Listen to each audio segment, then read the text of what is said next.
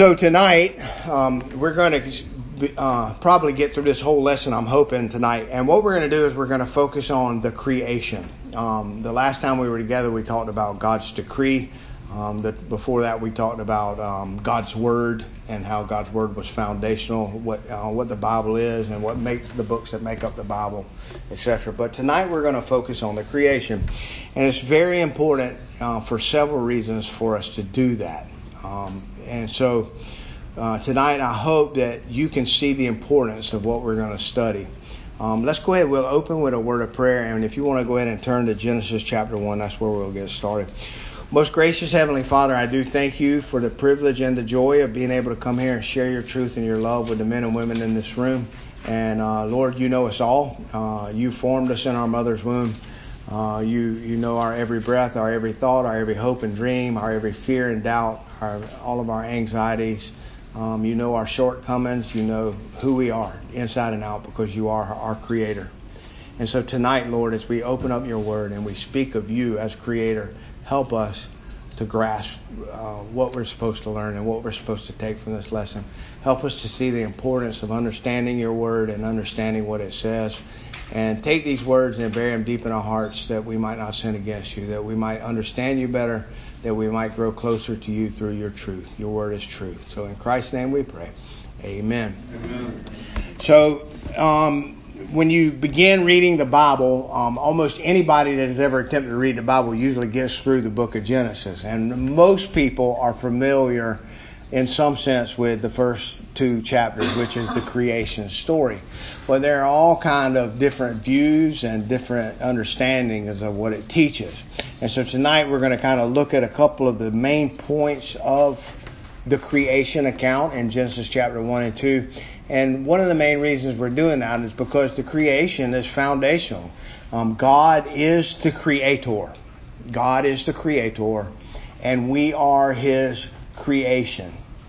And every false teaching, or almost every false teaching, every heresy that has ever spun off from the church, has always blurred the distinction between creator and creation. It's where we get in trouble. When we start blurring the line between creator and creation. And, it's, and what God has done here is He has shared with us how He created the world. And that is a foundational truth that He is the creator and that He is all powerful, that He is the one that created it, and that He's in control of it. And that's very important for us to remember.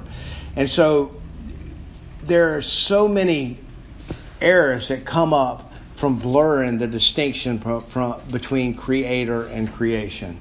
And um, all forms of idolatry, all forms of idolatry, whatever they are, are man and his attempts to turn from the Creator and look to the creation to provide for him the things only the Creator can provide.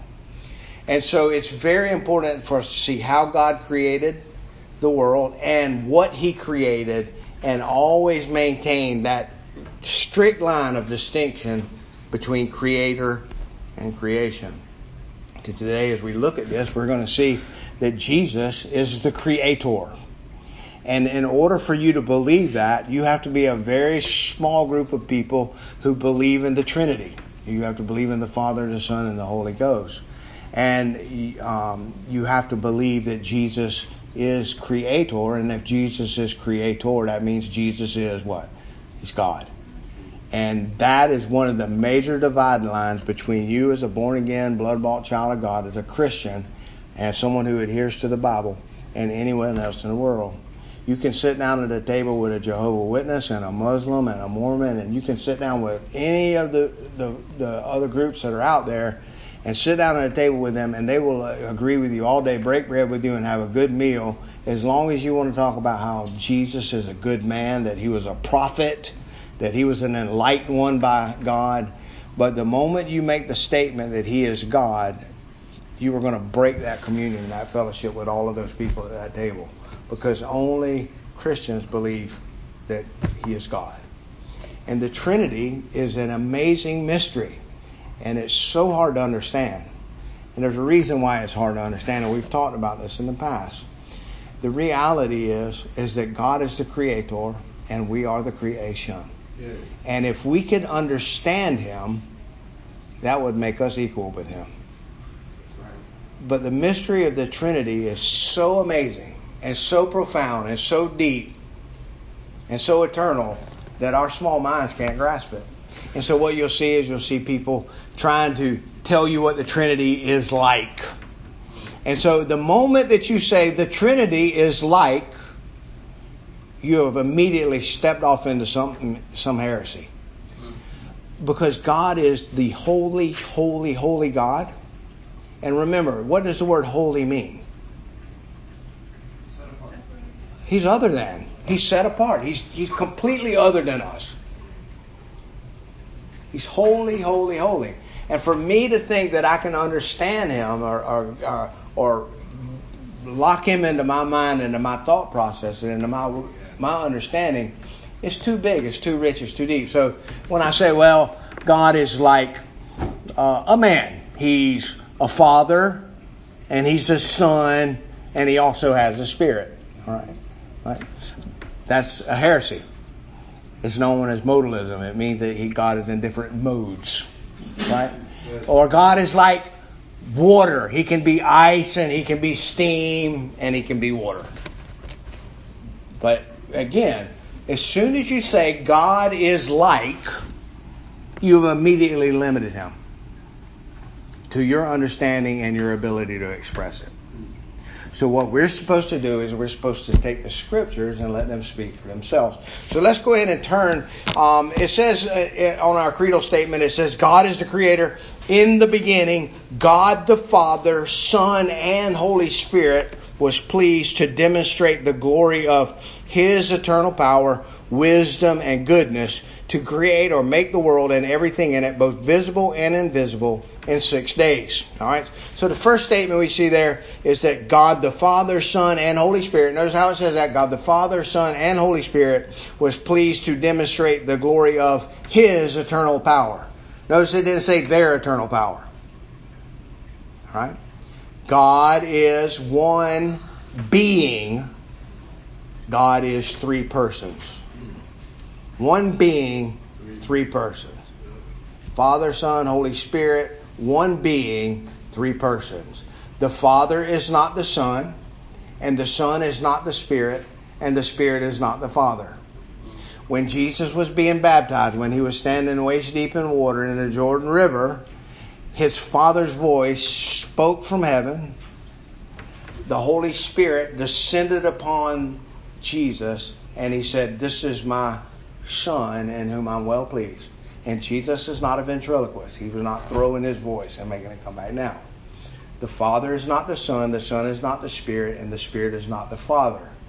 They are one being in three persons. And what we're seeing here is that in the creation, the Trinity was at work. The Trinity was at work. So look at that in Genesis chapter 1. It says, In the beginning, God created the heavens and the earth and the earth was formless and void, and darkness was over the surface of the deep, and the Spirit of God. Now, notice that's a capital S, isn't it?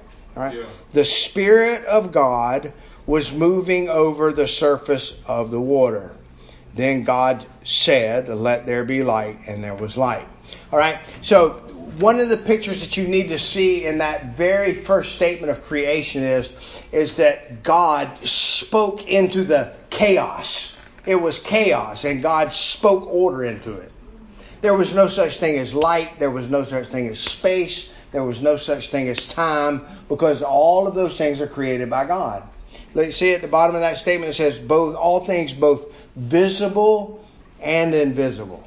So time and space and matter, everything in the universe was created by the Creator, the Father, the Son, and the Holy Spirit. And we see there God created the heavens and earth, and it was the Holy Spirit, the Spirit of God hovered over the face of deep. And so right away we see at least two members of the Trinity. We see God, Elohim, the Father, and we see the Holy Spirit. He was moving over the surface of the waters.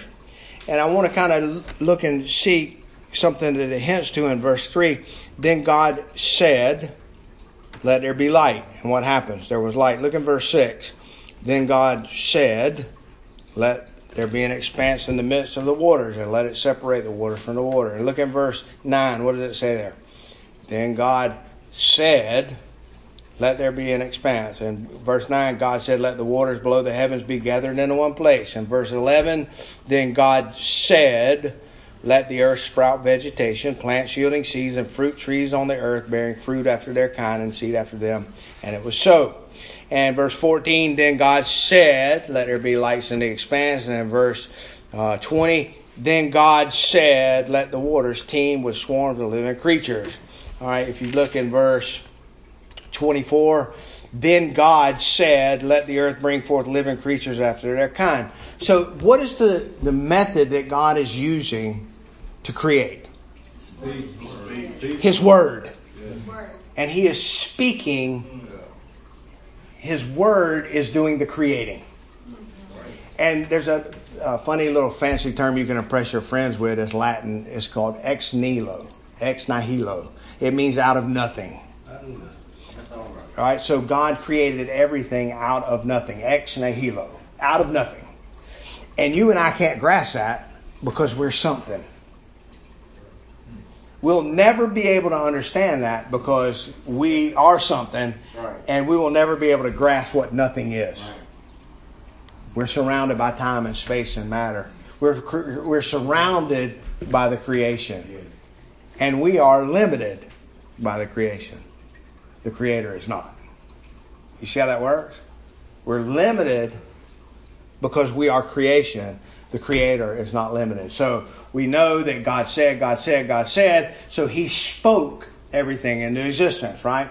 Now, I want you to look at verse 26. I'm sorry. In verse, yeah, verse 26.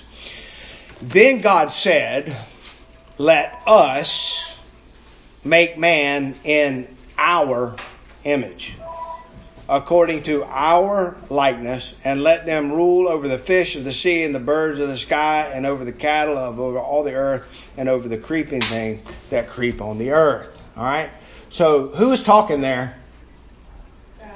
And who is he talking to? The angels, the earth, the creation, but he's also talking to himself. That's right the Father, the Son, and the Holy Spirit. There's a, that's a they're having communion. Let us make man in our image. And so everything about the creation has the Father, the Son, and Spirit at work. And did you know that everything about your salvation is the same? The Father foreordained that you were going to be His before the world was ever created and he sent his son who came and died on a cross to claim you. And his son died. They buried him in a grave. Three days later, he rose from the dead. He ascended into heaven. And now what has he done? He has sent, they have sent their spirit, his spirit to the earth to claim what Jesus died on the cross to redeem. So the Father, the Son, and the Holy Spirit are at work, not only in the creation, but in your redemption your return to salvation from the fall. Now, next time we get together, we're going to get into the fall. But it's really neat to see that. So God said, "Let us make man in our image." It almost sounds like he's bipolar or something. He's like he's talking, but that's not the case. He's literally it's it's a it's a dialogue between the Trinity, and the Scriptures are allowing you and I to see something beautiful there. He's speaking to the angels. He's speaking to all of the creation around him because man was the, the apex of the creation. And there is one difference in man and all of the rest of creation. What is the difference in man and the rest of the creation? He's a free moral agent. Well, animals have spirits because it said, who knows whether the spirit of an animal goes up or down in the book of Ecclesiastes. Creating God's image. Very good. We are created in the Imago Dei. We are created like God. We are not God, we are created like Him. We are a reflection of who He is. When Jesus came and walked the earth, He showed us. What did He say to Thomas? If you have seen me, you have seen the Father.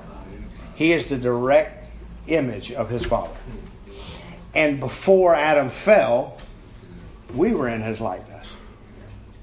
But the image of God has been distorted in me and you. We're not what we're supposed to be. Because of sin and because of the fall. Because somebody said free will earlier. Because of free will, we lost our free will. We lost the image of God that we had. And so he created man in his likeness so that man could rule. Does that sound familiar? God is a ruler. And does man create? Well, we we we do. We uh, how many of y'all in here like to write poetry or sing music or art or design work or write write things, right? We all have a creative nature in us. Every one of you know you sound good when you sing in the shower, right? right? Or, with, or with the air conditioner up in the car riding down the road, you sound really good, right? So the, the reality is, is, and we can appreciate the creation. We appreciate it. How, how many times have you laid on a beach and said, "Man, this is good," right? Or watched the sun go down, or laid out in the desert on your back and watched the stars, and kind of thing. Man, this is good. Why? Because God created us in His image and we can appreciate what He created. And it's really beautiful to think about. But I want to focus again back at 26. God said, Let us make man in our image. And so what we've seen so far is we've seen the Father and the Spirit, but not really the Son. How, in what ways could we have said we have seen the Son in what we've read so far? The Word. Good, very good. So uh, we're going to go really quickly. Keep your mark there. Let's go to John 1 and look at that together. All right. John 1.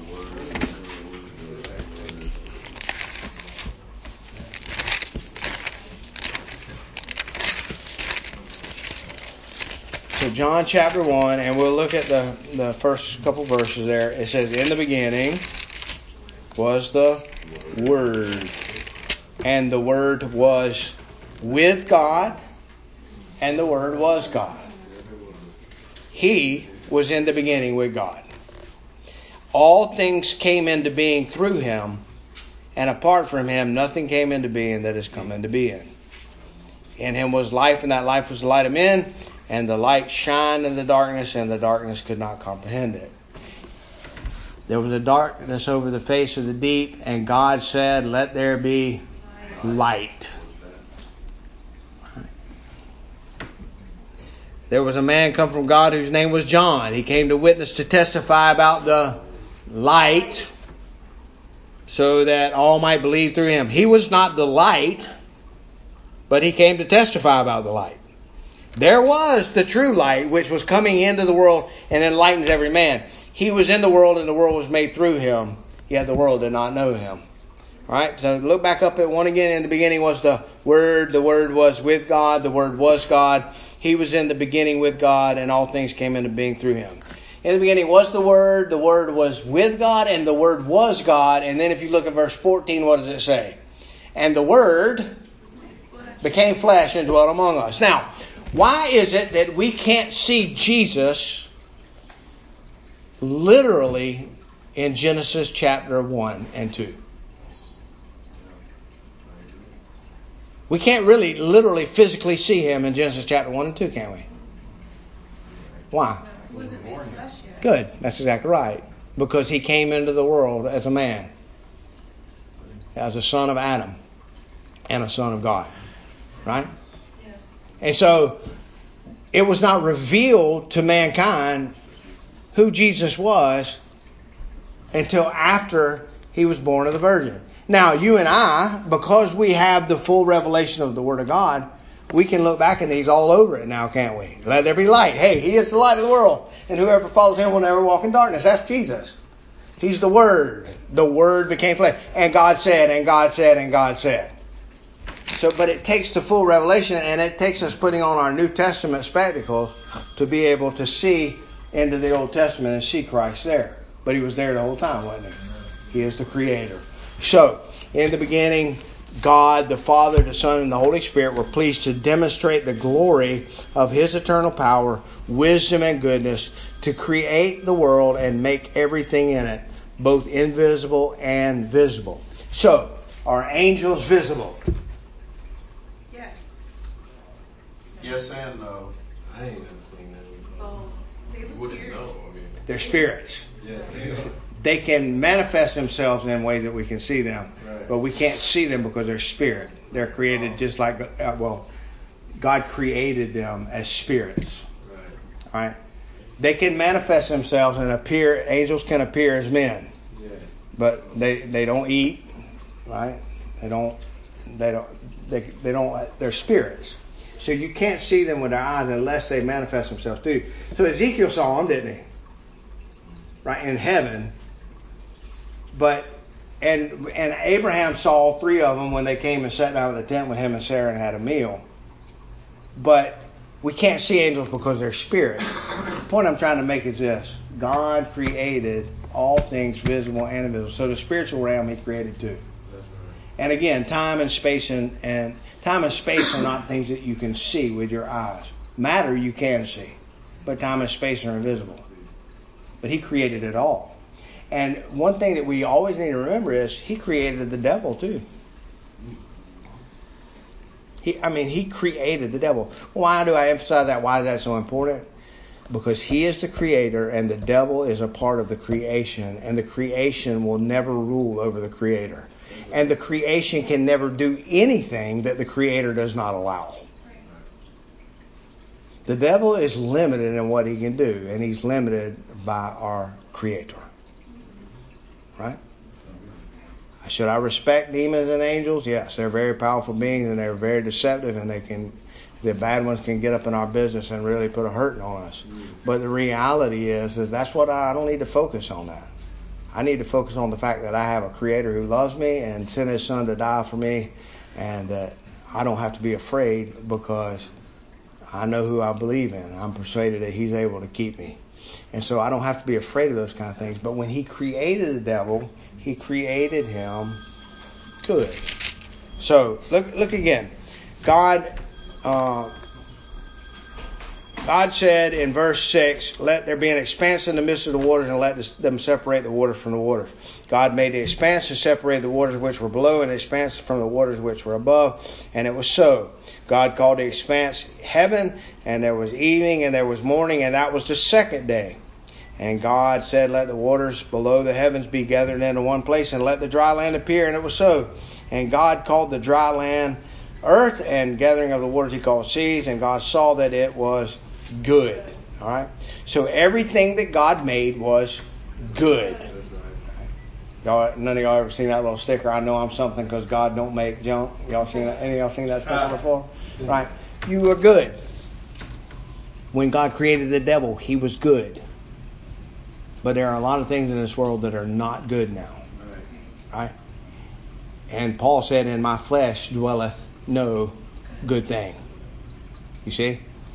We're going to find out what happens next week in the fall. But remember, God created everything good. And what was it for? To express His power and His wisdom and His goodness. He created the world and everything in it, both the visible and invisible, and He created it in six days. Now, how many of you in here think that that was literal six days? Literal six days. It took Him six days to create it. How many of y'all believe that? All right? I do too. I believe it was six days. Right? Right?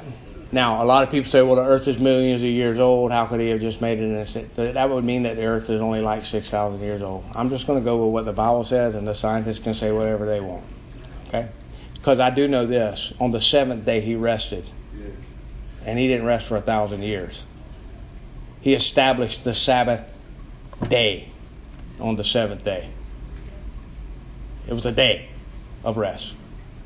And so I believe that He created the heaven and the earth and everything in it in six literal days. It took six days. God can speak things ex nihilo, what? Out of nothing. Right? And so that's something that you're going to have to wrestle with. And that's something that everybody wrestles with. And there are a lot of very, very uh, well educated and well intended pastors all around the world that believe that the earth was not created in a literal six days. That it's just a span of time, and that they use days to help us to understand how He's sectioned it off. Right? But I do believe that a God who can bring life from death and who can give me eternal life and who is the creator of everything, can speak things into existence, and he can do it in a 24 hour period if he wants to. And I have no reason to bend from that because that's how it's established. And so what happens is when you begin to start questioning that, that six, so, so, so if I question that literal day, let's, well, let's question Adam. Was Adam a real person? You know, or was, did, did evolution really take place and then, and we're just using Adam as a metaphor for how man got started? You see, you see, I mean, you see the, the, the ground that you go to, the slippery slope you get on when you start saying everything was just figurative or metaphoric language. Now there are things in the Bible that are figurative and metaphorical. Yes, it is. Uh, in, in Psalm 91, he who dwells in the shadow of the Almighty, uh, he who dwells in the shelter of the Most High God, I will say to him, He is my fortress, my refuge, my God, in whom I trust. And there's a verse in there that says that He will cover you with His pinions, His feathers. That God will wrap His feathers around you and cover you. That's a metaphor. It's talking about how a mother hen circles her chicks. Jesus doesn't have feathers. But he did spread his arms on a tree and take a death you deserve so that you could have a life you could never earn. And when we trust in him, he does cover us in his goodness. So there are places in the Bible where things are definitely metaphorical. The Lord is my shepherd, I shall not want. You, you see, I mean, uh, why did they use that term? Because back then everybody had sheep and they understood shepherds and sheep. And it's a very beautiful way for us to understand Jesus and, and how he takes care of us. So there are things in the Bible that are metaphorical. But when it comes to the creation account, I think that God was establishing at the very beginning. God said, God said, God said, God said. And it was good, it was good, it was good, it was good. And I'm just going to rest in that. Six days. Right? Yes, sir. You have something you want to bring up? Uh, so, um, let's see how to word this. Um, so why, alright, so, you know, God created the earth, everything in six days, but at the same time, how, why, why couldn't the universe be, um, million years old too, you know, but like, what, what am I, what am I missing? Like, I mean, see what I'm getting at, sorta? Yeah, I do. I understand. So what what you're trying to do is you're trying to take science and what you've been taught Yeah. in science and make it Sense of it. make make it make sense of this. Well, what about all the dinosaur bones? I've been to the Smithsonian and seen all them that are foreign dated. There's nothing in the scriptures that didn't say he didn't make the dinosaurs. That's right, but if, they're millions of years old and he didn't make the Earth millions of years ago, the Earth's only six thousand years old. How does that? Right. But where where does the where does the idea that they're a million years old come from? The carbon dating. Yeah, and they've proved carbon dating is, is all flawed. So what if what if God created the dinosaurs and they died out in two thousand years? And caveman and all that? Yeah, yeah. So that those are human beings. Yeah. Okay, so that's a great question you're asking. So what about evolution? Did did we did he create us as monkeys and then we evolved into men? Like to have you know the Neanderthal and the Cro-Magnon and the like you Yeah. we've all seen that picture with the little monkey fella and then the people going and then finally the erect man. Okay, so here's the question I have for you: If we started from monkeys and now we're men, we still have monkeys, do we not? And we have men. Show me one monkey man. Like if we still have what we started from, and we still have the end point, there's got to be one monkey man running around somewhere. Well, we killed everything else off. Why couldn't we have killed them all? Well, so here's the what the Bible says is that God created every species after its kind, right? So He created monkeys and He created men. So the skulls of the Neanderthals that they have. They're human skulls. created They- they- those nobody, nobody's debating that they're not human skulls.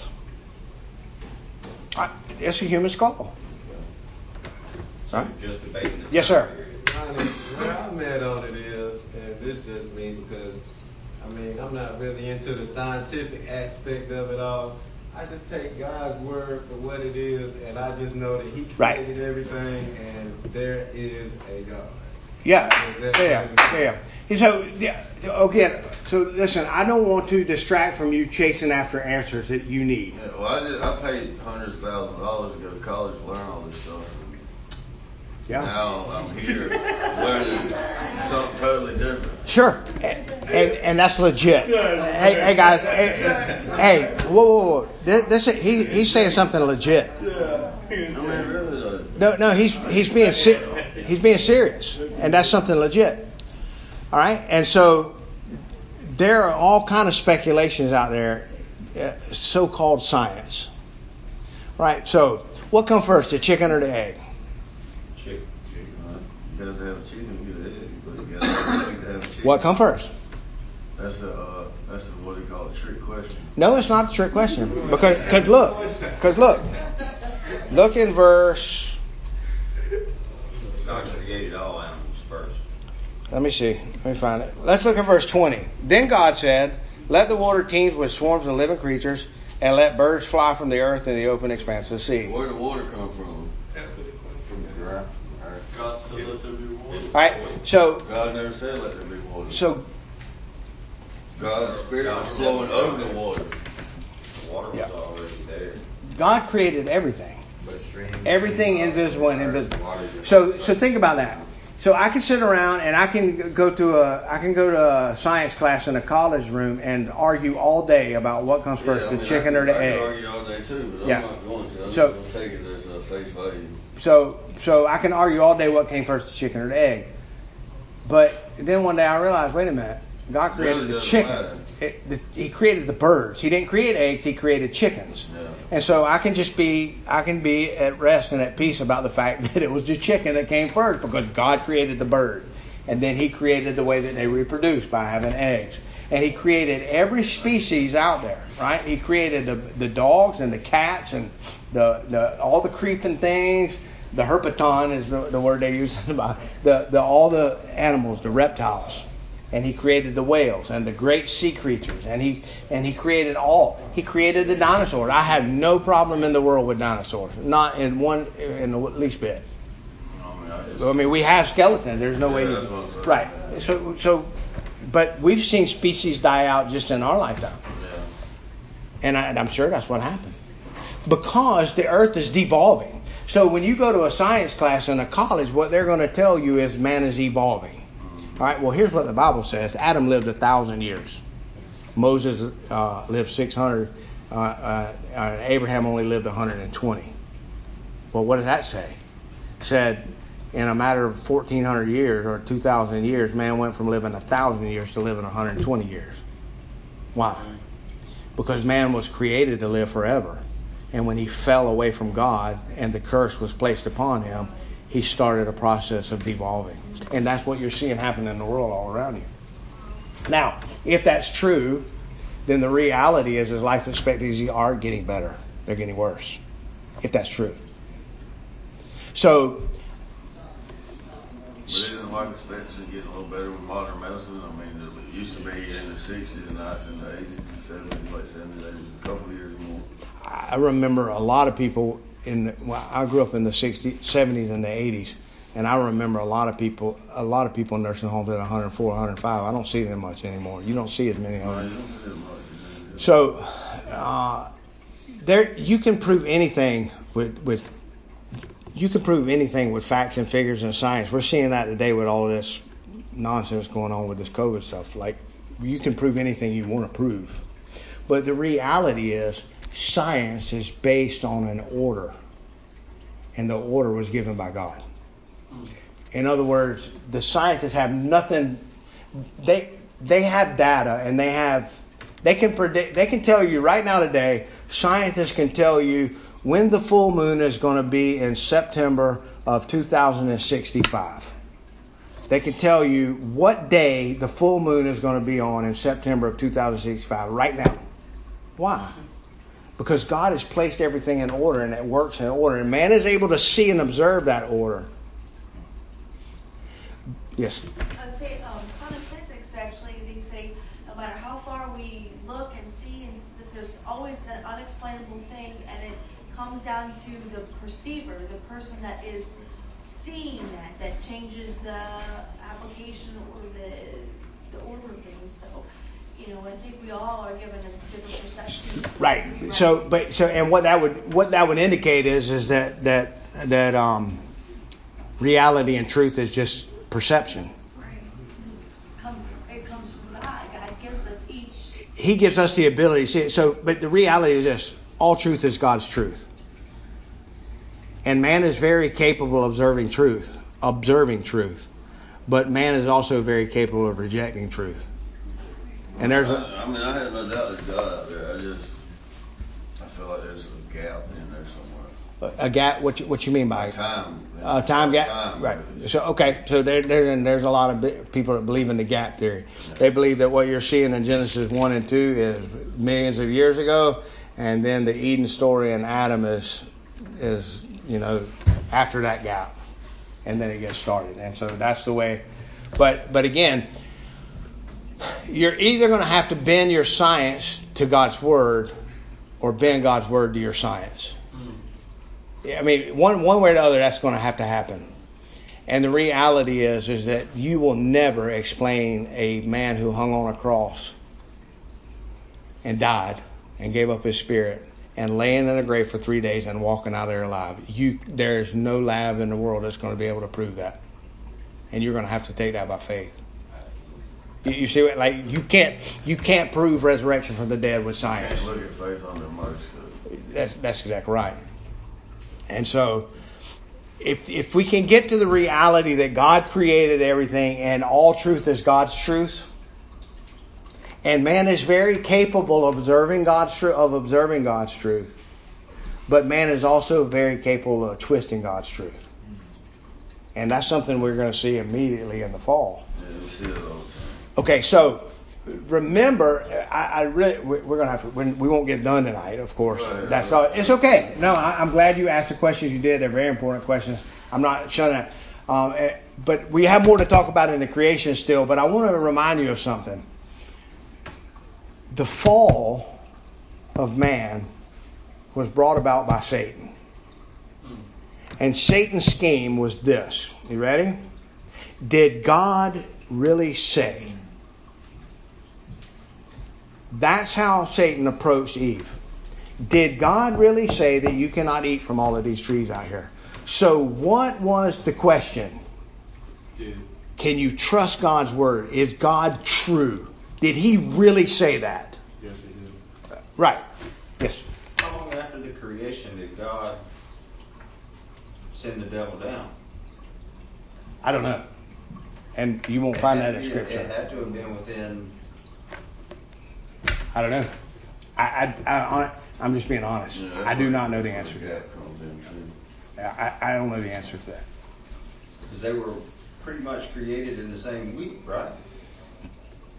Um, Adam from, the devil, from, right? from he created all things visible and invisible, so that means he created the angels, but we don't know the time span between when he created the angels because they're not mentioned.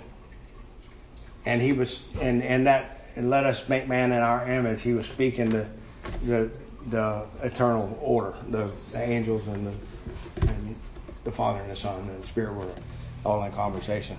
So I, I don't know the answer to that. I don't know how, how long it was before Satan led the rebellion and they got thrown and cast out of heaven. I don't know that, and I and the scriptures don't go into that. Um, yes. I just have um, quick question.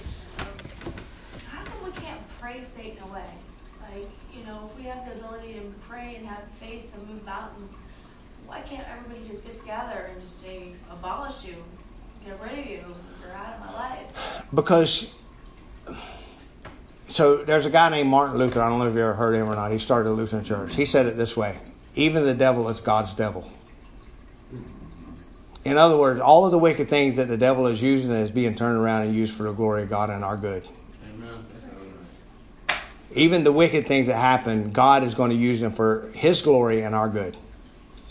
And so, um, it's funny you bring that up because if you read Romans chapter 8, um, we're doing, doing that at church. And in Romans chapter 8, it talks about how this whole earth is grown and, and the creation is under this curse. But what and and we would love to pray away all the sickness and pray away all the diseases and pray away all of the demonic influences and things like that. But the reality is this: we'll see it when we get into the fall. The suffering and the pain that we're going through in this life is not natural; it's judicial. What do I mean by that? The suffering and the pain and the heartaches and the hurt and all of the turmoil that this world is in, all the chaos that this world is in, is not natural because when God created everything, He created it what? Good. Good. All of the suffering and the pain and the heartaches and all of those things that we're trying to pray away are a part of the, God's judgment on this world. Well, the generational curse would be Adam. like his whole generation, all his kids, all of his offspring are cursed. The whole world is under a curse, and it's judicial from God. Like God is not up in heaven pulling his hair when somebody dies from cancer and going, "Oh, I can't believe they died from cancer." When when a nuclear bomb is dropped on a people and kills 20,000 people in a country, God is not in heaven going, "Oh, I can't believe that happened." And so remember, all of the evil and all of the wickedness in this world is not God. God is not the uh, cause of all of evil. God is not the cause, but He does allow it. And the amazing thing is that in Him allowing it, it's always going to work out for His glory and our good. Remember what Joseph said? Uh, remember, what he said? You meant it for evil, God meant it for good we I guarantee you that somebody in this class I guarantee you somebody in the last month has quoted this verse to you. We know that all things work together for good to those who love God, to those who are the called according to his purpose. Right? Now what that verse does not say is we know that all things are good. It says we know that all things work together for good to those who love God and those who are called according to his purpose. And what you and I, as a child of God, what you will be able to do as a child of God is understand that God is at work even in the suffering and pain. And so, um, read the book of Job. If you want to add, Job couldn't, you know, Job couldn't pray away the devil. And God gave the devil free rein. All the only thing that Job, the only thing that the devil couldn't do to Job was kill him. He killed his kids wiped out all of his, his fortunes, destroyed him. And the whole purpose behind it was because God said, Job is mine and he will never curse me. And so, why did God allow the devil to attack Job? To prove to the devil that those that belong to God will always belong to God, and there's nothing you can do to separate them from Him. And so, um, that's one of the problems that I have with all the names. Like, listen, when you hear people claiming stuff like, um, I decree this over your life or I claim this over your life, they're speaking ex nihilo. That's a scary thing to be doing. In other words, I, I proclaim that you're going to be, you're going to have lots of money, or um, I, I'm rebuking that cancer in you and saying it's going away. That's a really scary thing to do because you're you're acting like God. You're trying to speak something out of existence. This is what you do. You say, "Oh God, I'm a broken and a busted man, and I'm sick. And if it be your will, please heal me. And if it not be your will, please allow me to see your glory at work in it. And you're going to see it in your life. Every one of you are going to see it in your life. Satan ripped your life apart. If you're in this room today and you're struggling with drugs and alcohol, or you struggled with a past with drugs and alcohol, I can promise you that there was a spiritual warfare going on in your life that was well beyond your control and it owned you. Oh, yes. And you hurt a lot of people and a lot of people hurt you. And you lived, did a lot of really bad things and a lot of really bad things were done to you. But the reality is what Satan meant for evil, God meant for good. And what's going to happen is one day you're going to be able to turn around and help somebody else that's going through the things that you're going through. And that's the difference in a child of God and a child of the world. The child of God is going to be able to realize that, yeah, this world's really screwed up and I'm a part of it. I, I'm, I'm a major contributor. but thank God that He's there and that He loves me. Yes, Miss Jones. There's a movie called Pay It Forward. You ever seen it? No, ma'am, I have not seen Pay It Forward. That's a I- good movie. all right, Pay It Forward. Help somebody else. Yeah, it's very good. But but again, um, remember in, in the book of Jude, when the angel was fighting with Satan over the body of Moses, the angel that was fighting Satan said, "The Lord rebuke you." The angel said to Satan, "The Lord rebuke you." He didn't say, "I rebuke you, devil, in the name of Jesus." So, uh, I, So as Christians, we're not supposed to do that? huh? As Christians, we're not supposed to do that?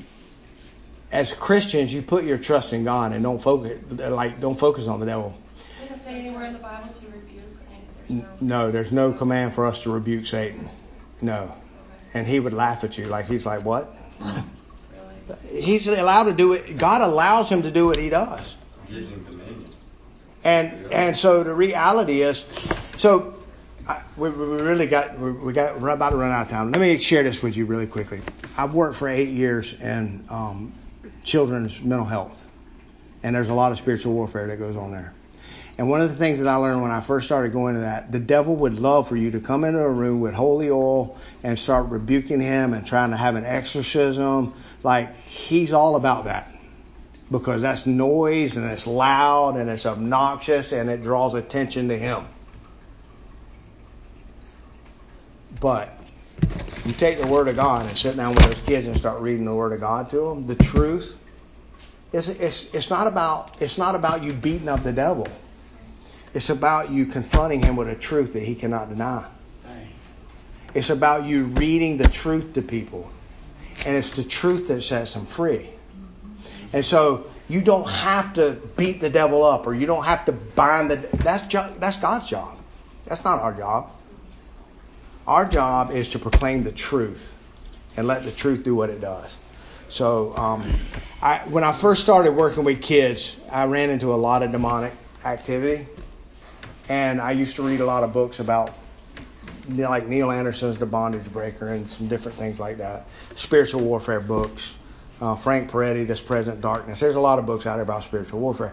Well, what I found out was um, if I would just simply pray on the armor of God before I walk into that facility and take a Bible and open up the Word, His Word does exactly what it promises to do. It sets people free. And it's not holy oil and it's not me rebuking people. It's none of that. It's God's truth. That's what sets And people God free. use other people to, you know, give them spiritual gifts to work through them to maybe heal somebody or. Yeah, didn't, God didn't, the didn't the Bible say that, that God gave us the, the ability to do the same thing? Greater works. Yeah. Greater works. greater in greater in scope, not in power. In other words, Jesus was in a Jesus was in Jerusalem in a little 60 mile plot in the world. The, the, the Christian, the gospel message has gone out to all of the world. It, it, it's greater because we're going all over the world with it. Like, and, and we have the full revelation. We have everything. We, we have the, we, we have the writings from the apostles. The apostles didn't even have the writings of the apostles. So we have everything that we need in His truth. So um, again, the truth is what we need, and that truth comes in His Word. And I can promise you that one of the main ways that people get led astray is through the abracadabra, the hocus pocus stuff, the feelings, and the premonitions, and the uh, I sense this and Well, didn't, didn't Jesus give the disciples power to heal people as well too though? yes, He certainly did. So maybe I'm missing something in what you're saying. Um, I, I don't think so. I, Jesus is still in the healing business today, but he does. He's never healed on command. Like, and he and he, I mean, he's not. He's going to heal the people that he wants to heal, and it's not me going and standing over them and praying over them that's going to heal them. Um, I can, I'm commanded, if someone's sick in my church, I'm commanded to go or let the elders of my church go and pray over them. But that's not a guarantee that they're going to be healed. I. Right. So when Jesus was healing people, when the apostles were healing people in the Bible, it, it didn't always work either. Like remember, he they came down from the mountain and he was like, we couldn't cast a demon out of this guy. The reality is this. We are to share the truth of God's word. We are to proclaim the gospel. And we are to focus on the eternal things and not the temporary things. Like, and we can get very quickly sidetracked if we focus on temporal things. I think it's a, I think it's a crying shame for some of these pastors to go into a hospital and somebody have stage four cancer and tell them that God's will is for them to be healed. They don't know what God's will is. That's exactly right. And that's that's a sin. That's that's a horrible thing to say. You've got family and friends all standing around, and you go in there and grab the guy's hand and say, "It's God's will for you to be healed." There's there's pastors that do that. That's a lot.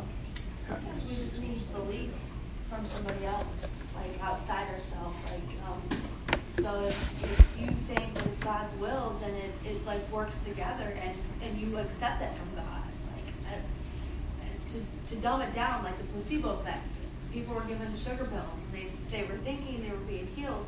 But when we think that there's a greater, it allows it to open up a little bit. I don't know. Okay, so faith faith has got to be in something that's true, or it's not faith. I mean, it's a false faith. How do we know that God didn't tell that pastor, hey, that person's gonna be healed? Okay, because if somebody comes up to me and says, "Hey, I have a word for you from God," and they're not bringing it from the scriptures, I'm not going to listen to them. Amen. Yeah. Because what they're doing is they're speaking for God. Yeah. They're putting words in God's mouth. I actually had a question earlier, like, I mean, this Bible's so old, how come we don't have a current Bible? Like, how, how come we're not creating current times of what God is doing for us and for his people? That's a really good question. It's not. I would love to answer that. Maybe sometime I can. It's not a. That, that would be it would take forever. But it's a really good question you're asking. It's a legitimate question. Um, I wish I could answer that for you tonight. I just I just don't have the time. Um, so let's um, close with a word of prayer. I do encourage y'all's question, guys. These are great questions you're asking, and I don't know all the answers. I mean, I'm going to be the first to tell you that. But I do know that I do know that there is a lot of nonsense going on in the churches today by these name it and claim it prosperity people that are just saying that God's will for you is just for you to be healthy and happy and rich. This is a Yeah, it's in current English. It's it's current. I just mean like, Yeah. Let's um let's close with a word of prayer. Thank y'all for your question. I'll try to answer that for you sometime. I really will. For some of the people that have been a part of our group, we actually went through talking about what the Word of God is and how we have it and where it's come from and why it's not changing. We've done that in the past. I just don't have time tonight. So thank y'all for your time. Thank you for your question. I do not want to. I do not in any way want to hinder any of you from asking questions. There's nothing in the world wrong with questioning God if you're looking for truth and answers. Our problem as human beings, and you need to be careful about this, is a lot of times we're asking questions because we don't want to know, know the answer. We're trying to avoid an answer that we already know is there. And so there is nothing wrong with asking questions, but you need to question your questions. Are my questions getting me closer to God, or are they actually separating me from Him? Father, thank you for this time you've given us together tonight. Thank you for um, the many folks in this room, and uh, I do know that every one of them are sincere about what they're asking, and I certainly don't have all the answers, but you do. My prayer, Father, for everyone here, and myself included, is that we can get our eyes off of this temporary world and focus on your truth, your word, your eternal truth that has always been with us and will always be with us. You tell us in your word that the grass withers and the flowers fade, but your word endures forever. Help us to focus on that ever enduring word and help us to let go of the things that will hinder us from knowing it. In Christ Jesus' name we pray. Amen.